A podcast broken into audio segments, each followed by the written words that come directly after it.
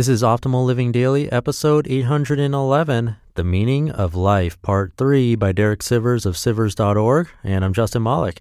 Happy Thursday. It's a happy birthday for me today, actually. Because you're here listening, that's all I care about. Welcome to the podcast where I simply read blogs to you for free, usually, sometimes books, and now sometimes performances, I guess.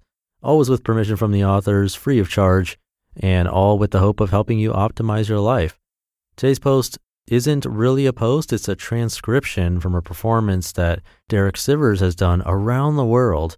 And this is part three of three. So if you're new here, I'd recommend listening to parts one and two first.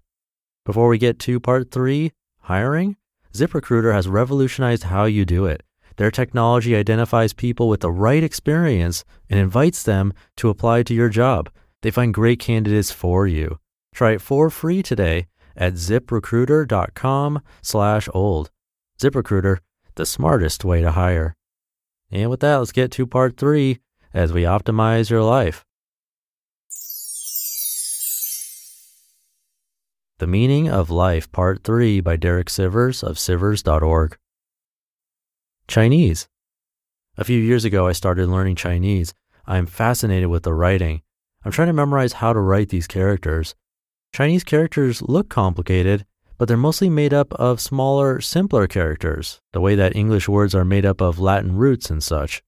So you can remember the meaning of each character by knowing the meaning of its ingredients. For example, the word language equals words plus five plus mouth. So language is words that at least five mouths speak. Brilliant. Thank you equals words plus body plus inch. Hmm, this one is not so obvious. Maybe the idea is that when you say thanks, you speak words that give a body an inch of respectful space. That's interesting. Name equals evening plus mouth. So your real name is what's spoken by a mouth in the evening? That's kind of romantic. I get so curious about the historical or cultural meaning behind each one. Let's change the subject. Talking Heads. Talking Heads were a great band from the late 70s to mid 80s. Their lyrics were really evocative and mysterious. They made you wonder what they were really about.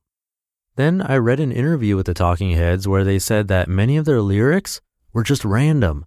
They would write evocative phrases onto little pieces of paper, then throw them into a bowl and shuffle them up. Then they'd pull them out and put them into the song in that order. They did this because they liked how the listener creates meaning that wasn't intended. We assume that if someone writes a song, then sings it on stage into a microphone, that it must have meaning to them. But nope, it was just random. Any meaning you think it contains was put there by you, the listener, not the writer, like a Rorschach test. Back to Chinese. I got so curious about the historical meaning of these Chinese characters that I got a Chinese etymological dictionary that tells the full history behind every one. I looked up the examples I gave here and found out those characters were just phonetic. Those composite character bits were not chosen for their meaning at all, just their sound.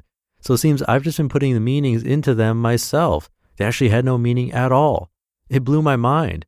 I'd been memorizing hundreds of characters for months, reading all kinds of meaning into the ingredients of each one.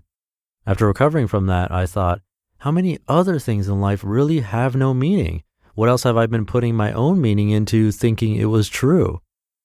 Wired. I know that we're wired to do it. I know we survived on the savannah for eons because we evolved to look for patterns. Our ancestors are the ones who noticed the patterns of the tiger stripes or the lion face in the grass. A moth is so deeply wired to fly towards the light that it may never accept that your light bulb is not the moon.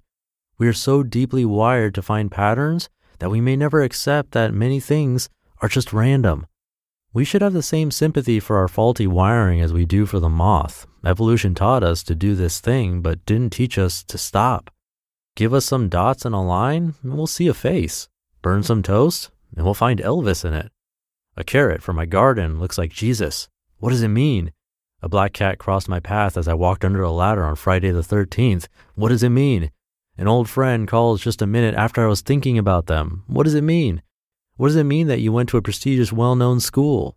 What does it mean that you didn't? What does it mean that your good friend died? What does it mean that you're tall? What does it mean that you have a lot of followers online? What does it mean that you don't? What does it mean that you're female? What does it mean that you're male? What does it mean that you're an entrepreneur? What does it mean that you're not? What does it mean that all of your previous attempts at something have failed? Nothing. Nothing at all. Nothing has inherent meaning. Everything is only what it is, and that's it. So let's get back to our original question and wrap this up. Life is blank. What is the meaning of life? Life is time, choice, memory, learning, suffering, love, replicating DNA. You can tell by the variety of answers that they are just projected meanings. You can choose to project one of these meanings onto your life if it makes you feel good or improves your current actions.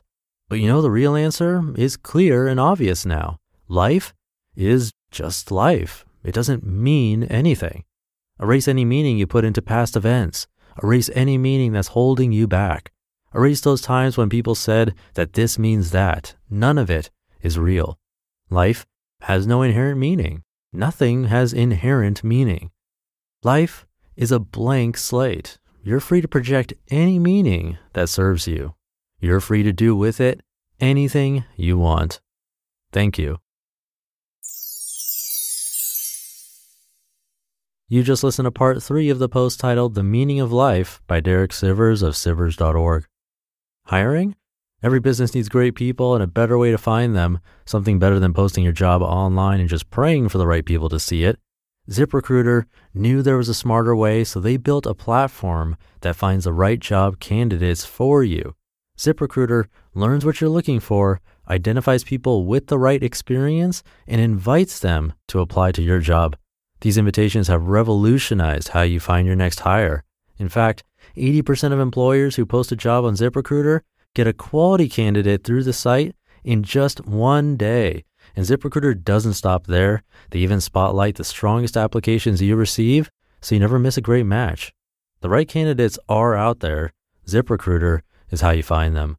And right now, my listeners can try ZipRecruiter for free. That's right, free. Just go to ziprecruiter.com slash old. That's ziprecruiter.com slash OLD. ZipRecruiter, the smartest way to hire. And that concludes the transcription of his performance. I'd recommend you actually watch his video and witness the original. I tried to do it justice, but his is better. Trust me on that. I have his performance linked in this episode's description, which you can always find at oldpodcast.com. And since it's my birthday, I do want to say that you being here and listening every day is like a birthday present every day for me. It really means a lot. It's all I could ask for. So thank you for being here and continuing to be a subscriber to the show, whether you're new here or been listening for years. I greatly appreciate it. Have a great rest of your day, and I'll be back tomorrow with a guest post on Cait Flanders' site. I'll see you there where your optimal life awaits.